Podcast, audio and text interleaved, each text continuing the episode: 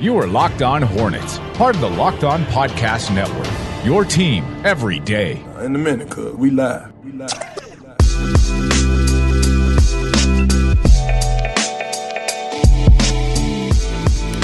The NBA playoffs are here. Don't miss the big storylines and team previews you can find every day on the Locked On NBA podcast. You can follow the Locked On NBA pod on the Odyssey app or wherever you get your podcast. It's your team every day. Locked On Hornets, local experts on the number one daily sports podcast network. You can subscribe to the podcast on iTunes, Stitcher, Spotify, wherever you get them. And you can follow us on Twitter at Walker Mehl, at Not of the Scribe, and of course, show handle at Locked On Hornets. We'll get to some of our playoff thoughts as the first round has been unveiled. We'll also get to some of the other comments we didn't get to last week. Mitch Kupchak spoke with media for the exit interview. LaMelo Ball also spoke to media. We didn't get to his comments, maybe a few other players, anything else we found noteworthy. We're going to bring to you here on the Locked On Hornets pod. First of all, Nada, let's get to some of the playoff games from the weekend and maybe how the Charlotte Hornets would have fared because you were talking to me about how you almost felt relieved yes. that all of these teams were playing in the playoffs. Some of the lower seeded teams weren't able to, except for the Memphis Grizzlies, they were able to win game one against the Utah Jazz last night. But you felt good because you didn't have to watch the Hornets make it to the playoffs and then get destroyed against Philadelphia who was the most likely candidate that they were going to play. So it, you you feel good yes. about the Hornets having been bounced early, Absolutely. rather than just seeing them get destroyed for four games. Look, here's the thing: these teams, especially on the West Con- Western Conference side, have made me rethink about how this whole like team construction thing should happen, and whether like. The biggest thing that I came away with this weekend was that Mitch Kupchak was right, and that this team needed to. This team was clearly ahead of schedule. There weren't the pieces needed to compete for a roster or for, for a playoff spot. There weren't. Again, there weren't the pieces to win a game this this season, and I honestly think this team would have gotten pasted by 30 every single game, every single one. Like this would not have been a there. Was, there's no single simple like competitive series for the for the Hornets this year. They didn't have the roster. It sucks that it fell apart, but I can't see this team, even healthy with Gordon Hayward, winning more than maybe a game. And that, and I'm stressing the maybeest of maybes. This team needs to be better from one to eight. And I don't know how you do that, but it's made me really look at this roster completely different and how big this team like honestly how big is this gonna how big is this step going to be, need to be taken to guarantee yourself at least winning a play-in game? And if not winning a play-in game getting to the playoffs earning a top six seed and then going from there. Because for right now the this team doesn't just have the this team doesn't have the bench pieces and the big men to do it right now so, I mean, I, I, get all of that. This was kind of a question even going into the playoffs, too. What would you rather happen? Would you rather get to the playoffs and then get destroyed, four games, swept, you're out? Or would you rather just go ahead and get bounced the way that you did, maybe a little more competitively against Indiana, but still not reach that and have this lesson of f- tasting that in your mouth all off season, wanting to come back stronger and better than ever? I, I don't agree with that, Nada. I mean, I, I hear what you're saying it would be tough to watch the Charlotte Hornets get beat down for four straight games. If it was five, then at least they would have won one.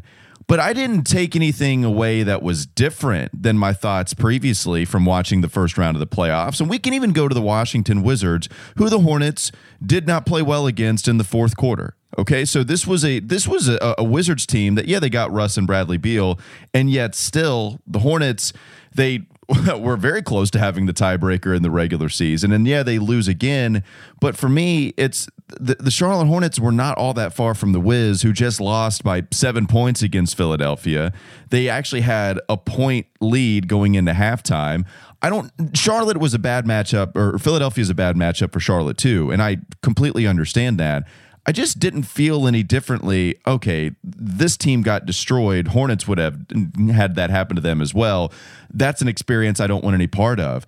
Even if you got beat down and got swept, I think there's something to be taken away from that with all of that experience, more so than just the beatdown you took from Indiana, a 30 point loss, and never having the postseason experience. Give me the four games, even if they are all beatdowns. And as brutal as it may be, if we're going to say a one game beatdown is valuable, are, are we saying that uh, an, an actual playoff series, the, the actual fatigue that sets in, the trying to grind it out, you get a more accurate taste actually being in the playoffs more than just the play in. So I can't subscribe to that, man. I still think it would have been more uh, more valuable.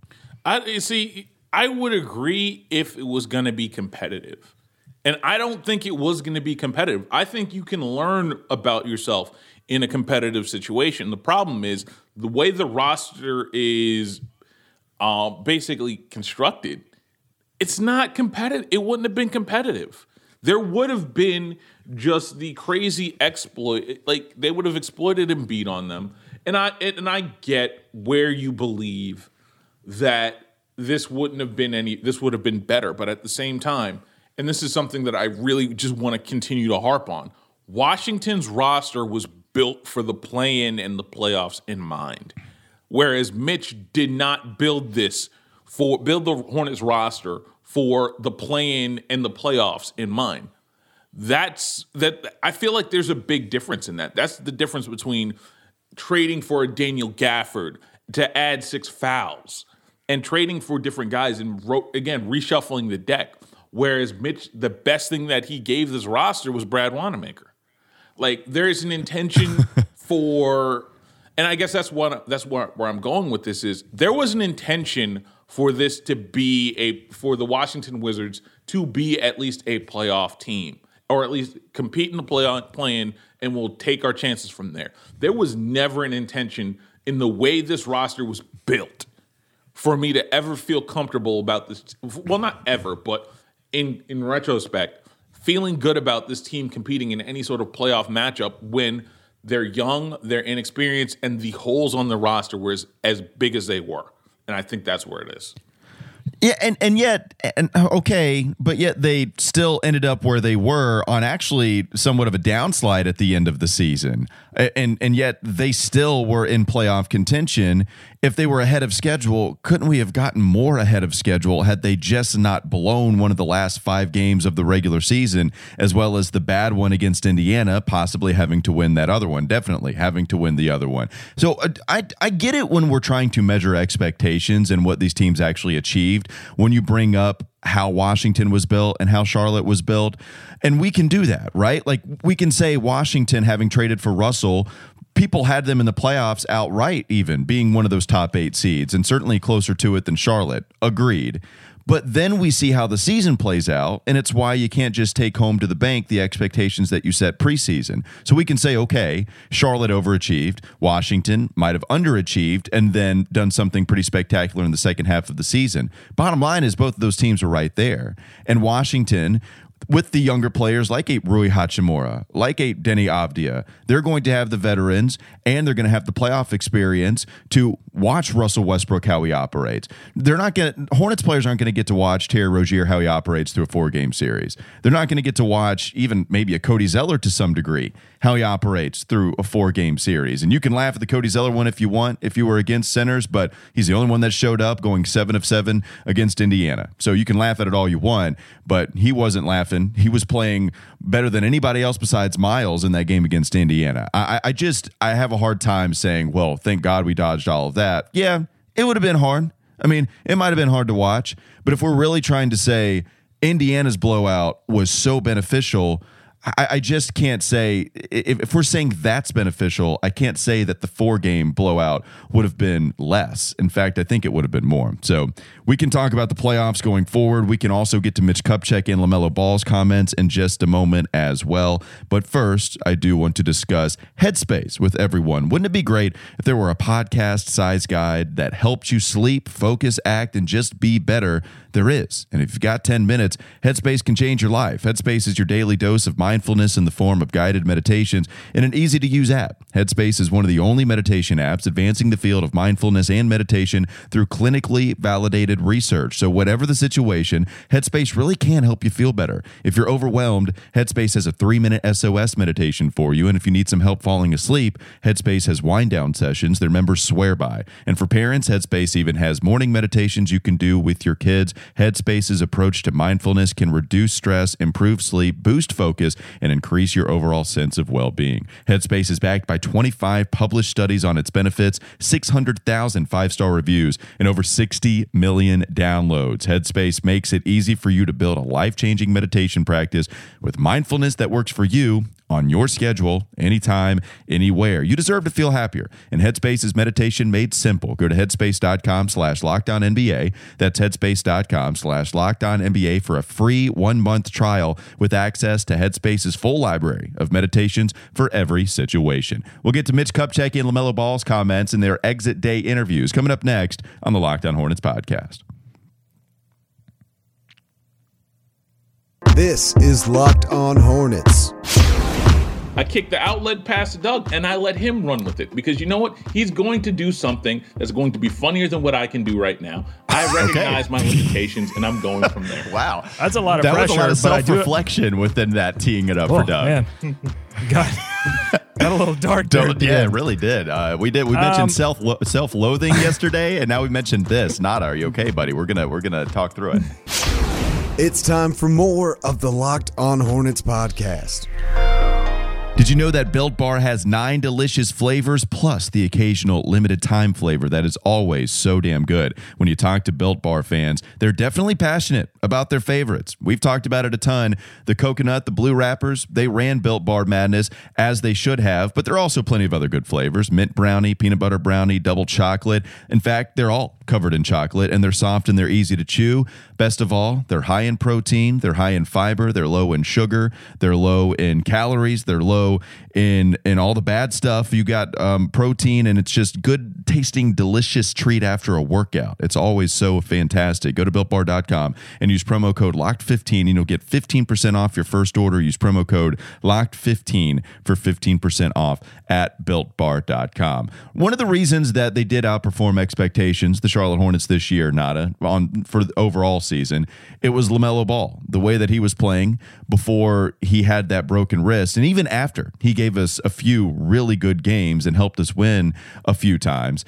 It was LaMelo having the good shooting numbers. And I think that was maybe the most surprising to I guess even the the biggest of LaMelo Ball truthers, even if you believed in a shot, right? Even if you thought that a shot was going to be okay.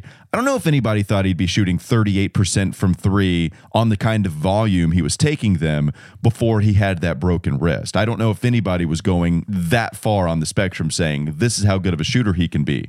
He comes back, he shoots under 30% from 3 in just the small sample guys uh, size, those 10 games that he played when he did return. Point being, he did talk about the wrist in his exit day interview, and he said he couldn't really follow through. He said it, it was it was strenuous to try to follow through when he came back and played those last 10 games. And you could see it, I think, affect his shot more so than it affected other parts of his game. What did you make of LaMelo Ball's comment on his wrist? I question why they brought him back in the first place. Like, that's where I'm at with this. Like, why bring him back? Was this to bring him back to solidify the rookie of the year thing? Because you know what? I I would have preferred a, a LaMelo with a fully working wrist. Was this to solidify just a play-in game? Because you know what? Damn the play-in game. Like, that's the future. That kid is the future of this franchise. And risking him unnecessarily when he doesn't, at, like, he was at best, what, 65, 70% guy? If that's going to be the case, I don't see the point in putting him out there. Like, I know he wants to play, I know this, that, and the third, but there, there has to be a grown up in the room to say, hey, guys, um, maybe this is not a smart idea to put a guy without a functional wrist in there because if he can't shoot the ball accurately or if he, his touch is not going to be the same thing, he can't really follow through, then what's going to happen is you're going to get him killed going to the bucket, which is what happened. where he got swiped and hacked and everything else like that. So if you're telling me that you sent him in there to and he and you made him one dimensional, I just don't see the point in all of it at all. I really don't. I really wish I like I wish I did, but I I kind of don't. Yeah, I, w- these are always tough discussions, and I've even mentioned the mental wrestling match that I have within myself. Anytime we discuss injuries with players, how soon they can come back, because ultimately it's the training staff and who we're taking the advice from, and we should. That is why you employ the training staff. Ultimately, as a general manager and a head coach, you can decide to sit one of your players down for the rest of the season just to be extra cautious. But if the training staff is telling you that they're good to go, and you also have something to play for that you could find valuable down the road, then I could also get that. I think the angriest I got with James Borrego and whoever decided to put LaMelo Ball in. I mean, it's eventually James Borrego who has that call. It was when he hit his wrist in one of the first couple of games back after returning on the backboard, going for, I think it was a block or whatever in transition, something like that. And after that, he was grabbing it even more so than we had seen further down the 10 game line when he was still playing, when he came back in, I think Malik Monk came in for LaMelo at that point, and then LaMelo came back in later. It's like, man, he just hit his wrist on the backboard after returning a couple of games ago from what was a broken wrist on his ball dominant hand, which has to make it harder to shoot. It has to make it harder to have those fireball flick passes that LaMelo can do immediately upon stepping onto an NBA court that was my biggest problem. I, and I expressed my anger here on the podcast right after, like, take him out of the bleeping game at that point. And so when it became so apparent, I just wonder if it was really all him continuing to get that thing loose, that actually being beneficial. But I also go back to the Kevin Durant thing, Nada, where the training staff was so adamant, apparently, that they weren't that he wasn't going to re-injure it that there wasn't any bigger risk that he was going to re-injure it than before the injury that he suffered when he came back in the NBA finals. And what he do? He comes in back and, and tears his Achilles. Granted way more serious injury but uh, I remember listening to like Zach Lowe talk with you know scientists right? Training staff and doctors saying like yeah i don't know why their training staff said that over in golden state. There is a possibility to re-injure this. And if he is clearly the face of your franchise then i really hope that there were plenty of opinions saying no he's good. He's just got to get that thing loose. Yeah no like that like a lot of this becomes one of those things where if you're an athlete, like you can't trust the team doctors because the team doctors at certain points are going to side with the team and the team only. They're not going to have the athlete's best best interest at heart. And like I don't want this to be another uh, a case of this, but it just might be. If this is going to be the case, like then like if you're LaMelo, this is a lesson that you've learned, and now you're not going to go. You're not going to do anything without another independent doctor, are you? Like that's the lesson here. And now it puts a it casts a shadow of a doubt on train on a training staff that for the most part I've given the benefit of the doubt for.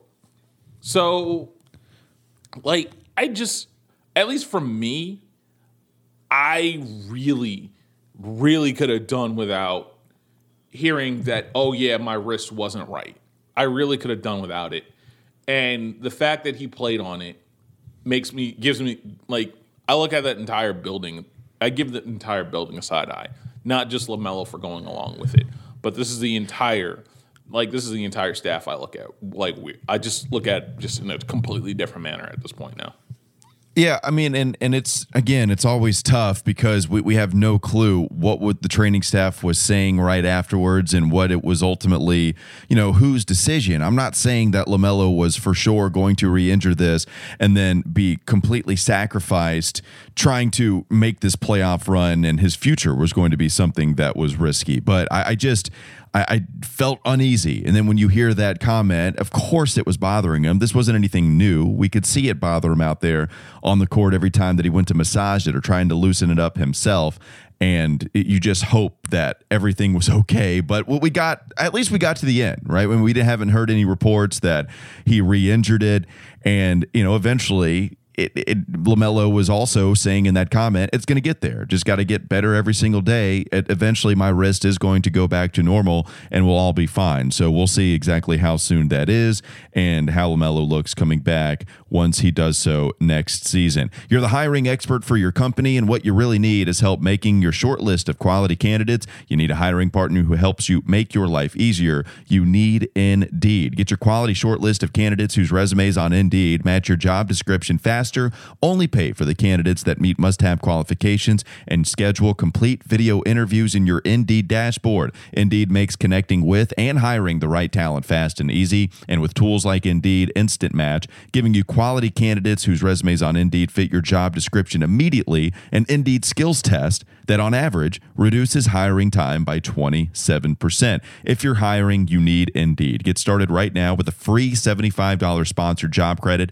to upgrade your job post at indeed.com slash locked. Get a $75 credit at indeed.com slash locked. Indeed.com slash locked. Offer valid through June 30th. Terms and conditions apply. We'll get to a few of the comments that Mitch Kupchak had in his exit interview coming up next. Locked on Hornets podcast. This is Locked On Hornets. Nada, you asked me about why I don't have the sneakers app and asked if it's that I'm too good to have the sneakers app. And no, here's the thing I, you guys are addicted to this drug that brings more Yes. pain Yes. than it brings joy. And I, th- that, that feeling that you guys get when you are able to attain a pair of sneakers, it keeps bringing you in and I don't want to be addicted to that drug. It's time for more of the Locked On Hornets podcast. Mitch Kupchak spoke Thursday, I believe, with local media. Long interview discussing what he thought of the season and what they might need to do going forward. And Nana, I'll tell you this anytime Mitch Kupchak speaks with media, e- even last year, you always get a sense that he's got the right idea on how to build this team.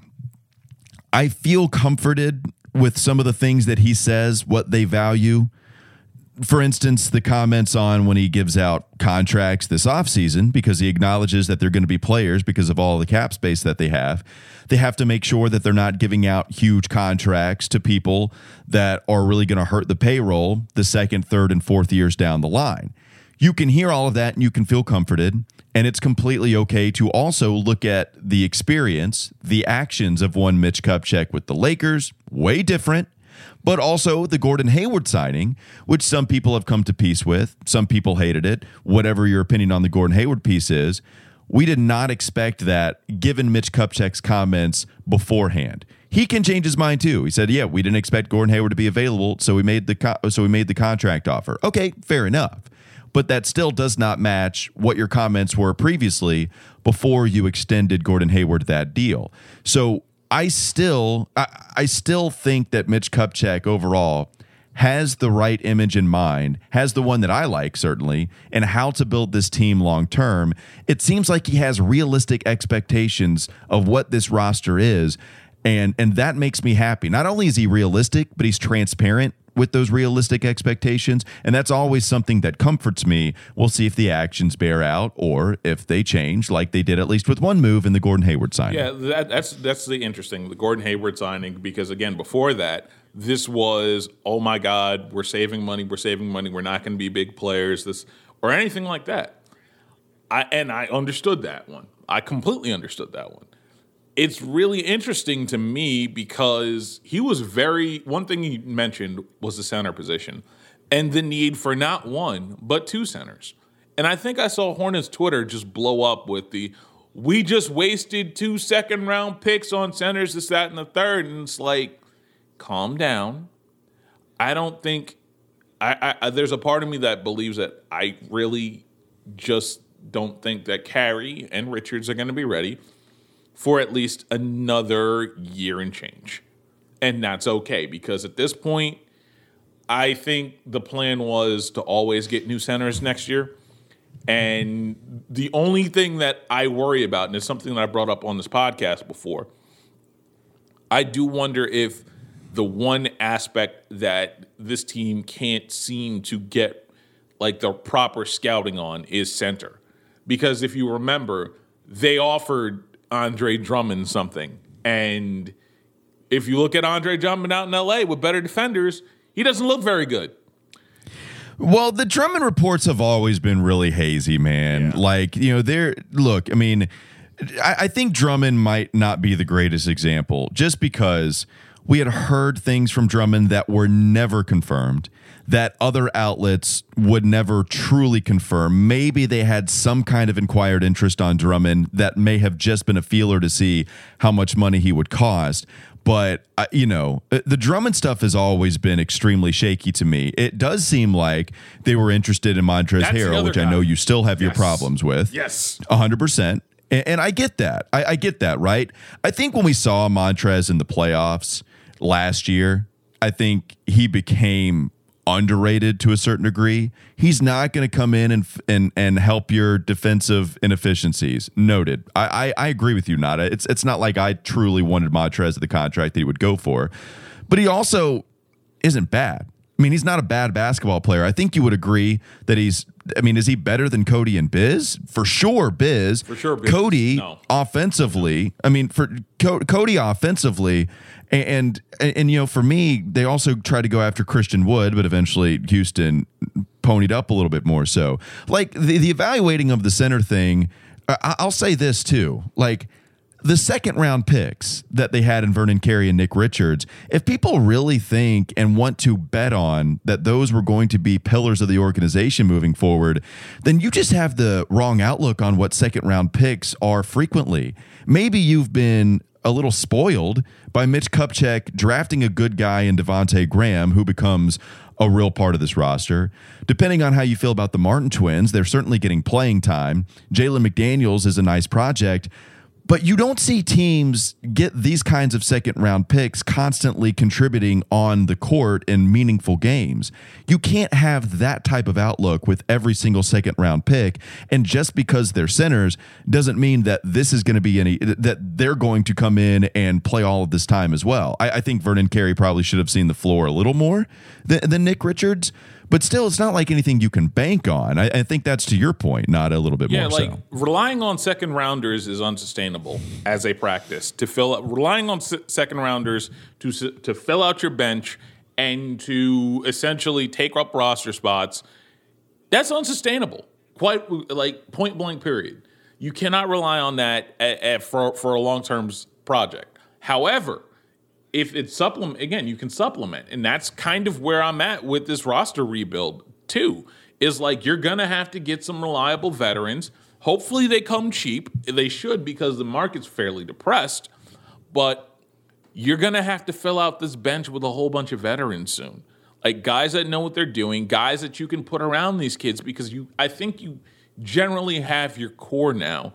Now it's time to supplement them and put them in the right environment to start winning games and possibly, possibly go to a playoff game. I think that's the big thing that I've learned is that there are too many kids now. It's time to get some adults, more adults in the room that know their roles and know what to do to stay in the league and go from there. And I think it's time to switch some stuff around. So, I, again, when it comes to the center position, I do the the Montrezl Harrell thing scared uh, like the desire for Montrezl Harrell always scared me. The now in terms of what they're going to do at center, just anybody but Drummond. I'm, I'm at the point it's like anybody but Drummond, and even if that means they're trading up for Evan Mobley, which is my new thing for this summer, all in for Evan, and and we're just let's do that. Let's go all in for that. But I, I they need a center. Well, hold, on, hold on, what? Well, hold on one second. When you say all in for Evan, I mean Nada, you gotta give me what kind of offer you're gonna send to try to get all the way to really the second overall pick in the NBA draft. What all are you giving up? Let's see. Um, at least Miles or Miles or PJ, and as many as maybe three or four first rounders. Oh God, I know. I- you're getting you're you're getting rid of the farm. Oh yes, the anything that's Okay. not Lamelo and not nailed down. That's what we're talking about. Yeah. I mean, uh, no, I, I love Evan Mobley too, and I, I I love what Evan Mobley can give you. I'm not giving up three to four first rounders and one of your promising players for the future, but Evan Mobley would be fantastic. And, and I, I mean, yeah, it's not going to happen. We have to hope for lottery luck, which we're going to be in. Yeah. We're, we're going to have the lottery luck. And by the way, just an update. I think that there is going to be a coin flip tomorrow, if I'm not mistaken, Between the Spurs to and the see Hornets, if the. Spurs or the Hornets on whether they get the 11th or the 12th pick. So I think it's going to happen tomorrow. We can uh, certainly update everyone on that maybe Wednesday after that happens. But I know it's supposed to happen at some point this week, and we'll find out if the Hornets are locked in once again for that 11th overall pick, like they've had so many times in the past, or if they'll get the 12th pick, which they've also had experience. I think Miles Bridges, when they traded back, they got him in the 12th pick. All right, we'll talk some more about Mitch Kupchak's comments, maybe go a little bit more into detail coming up tomorrow. But thanks again for listening to the Locked On Hornets podcast, a part of the Locked On Podcast Network. We appreciate your support. We appreciate Built Bar support. Same thing with Headspace, everybody that partners with us here on the network. Tell your smart device to play the most recent episode of Locked On NBA. Have a great day. We'll be back with you tomorrow. Whoa, whoa, whoa, whoa, whoa, whoa. Before you guys head out, I need you guys to go check the Locked On Today podcast. First things first, the Knicks were left stunned, and Father Time lost at the PGA Championship with Phil Mickelson. Get more of the sports news you need in less time with the Locked On Today podcast. Follow the Locked On Today podcast on the Odyssey app and wherever you get your podcasts. Tell them Walker and Nata from the Locked On Hornets podcast sent you. Talk to y'all tomorrow.